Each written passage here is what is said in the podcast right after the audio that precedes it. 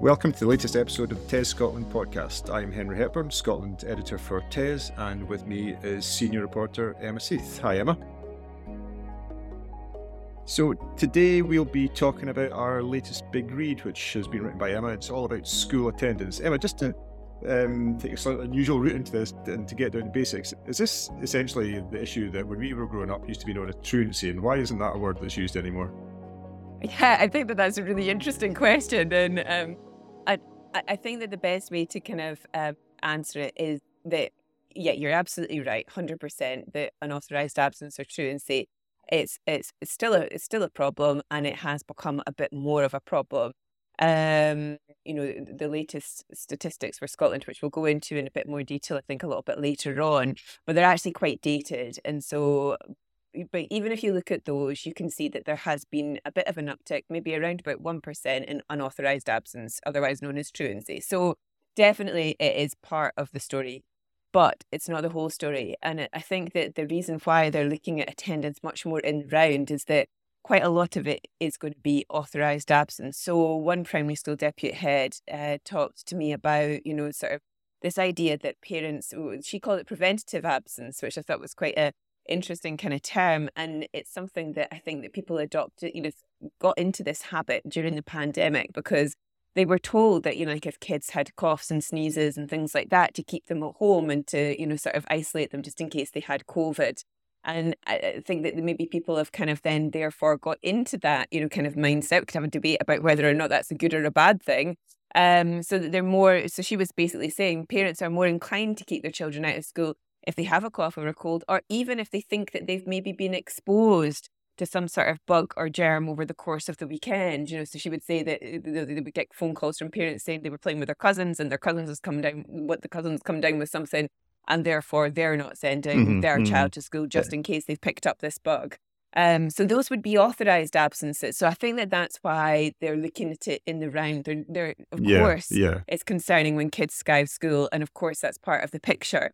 Um, it just, it just struck me that, that this, sorry, it just just struck me that that's a word you just never ever hear anymore. I think it probably is seen as quite stigmatizing and and a bit of a, a blunt sort of term, and just very much conjures images for me of watching Grange Hill in the 1980s. Uh, so it, it, does feel very old fashioned and, and, maybe not in tune with a more sophisticated approach to, to school attendance. So so sorry to interrupt. Just, just no, no, no, no, no, no. I mean, the, the, other thing though that is this new t- another new term that we never used to kind of hear is this uh, internal truancy. So where the kids are actually turning up for school, so they'll mm-hmm. actually be registered as attending, mm-hmm, but then the you know sort of senior management team spends their day pursuing them round the corridors, in and out of the toilets, you know, because they're actually roaming about the school. So you're technically in lessons. So you're technically in school, but not actually doing much while you're there. Yeah, uh, yeah. I mean, exactly. so, I mean just just to draw back a bit, then you've had a, a big look at the situation in Scotland and, and sort of beyond Scotland as well. But so, what is the situation with attendance in Scotland just now, and and, are, and does it echo trends uh, in other places?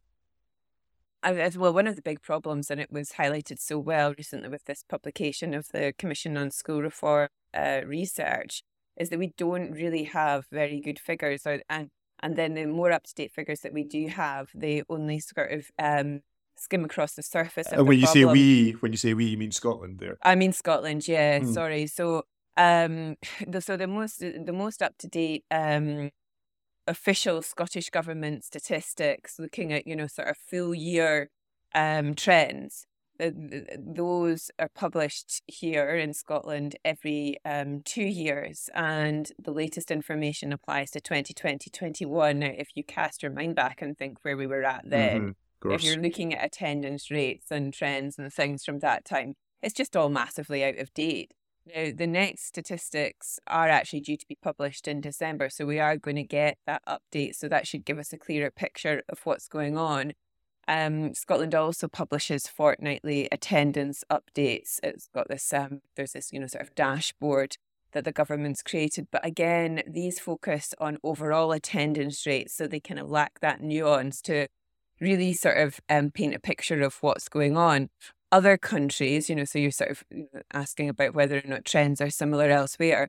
Other countries, um, you know, Wales uh, would be an example. I think all of the, the sort of UK home nations, Wales, Northern Ireland, and England, they all, as well as looking at overall attendance, they also look at um, persistent absence and the proportion of pupils persistently absent from school. So I think that that's in England, it's defined as um, those kids who are missing 10% or more of their um, schooling. So, um, and I think that Wales has just um, changed its definition of persistent absence to 10%. It used to class persistent absence, you had, you had to be off more than 20% of the time.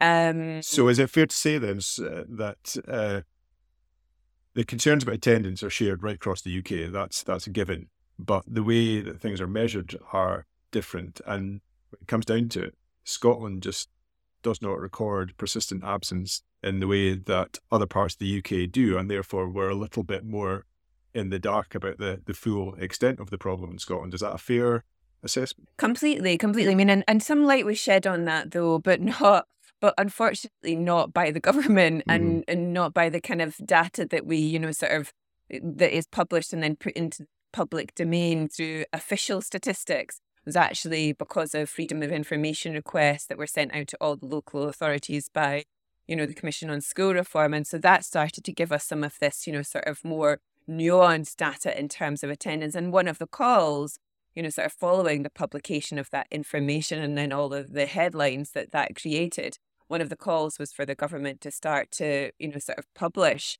um, these statistics, the Scottish Government to start to publish these statistics on persistent absence, but also to start to publish its um, attendance and absence data for full year, um, not just every two years, but um, every year.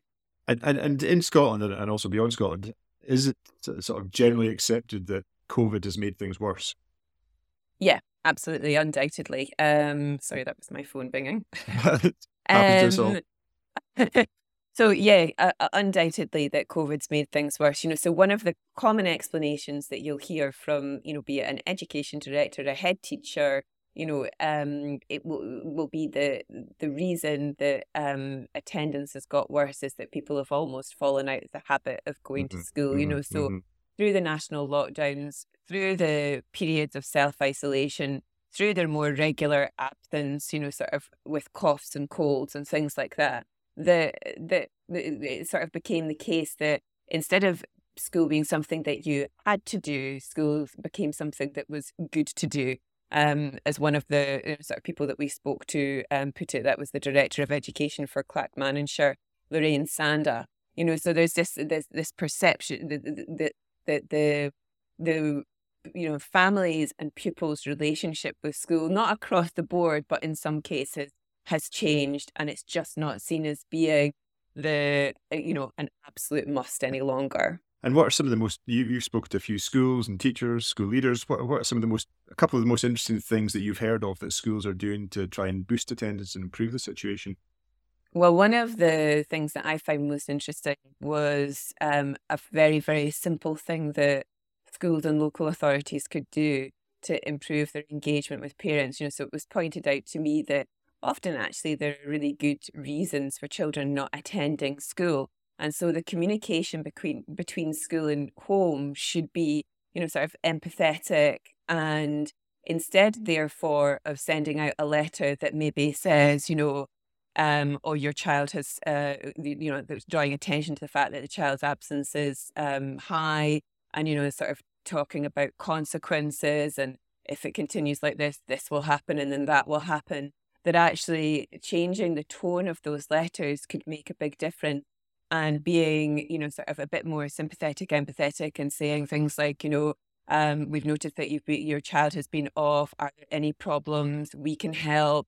We want them to be here. You know we miss you. More this more that kind of tone that actually um, one of the primary schools that we speak to, they changed their letters and they changed the tone of the letters and they got this huge amount of engagement from parents when they sent those letters out to say, okay, great, you can help. Well, this is what I need help with.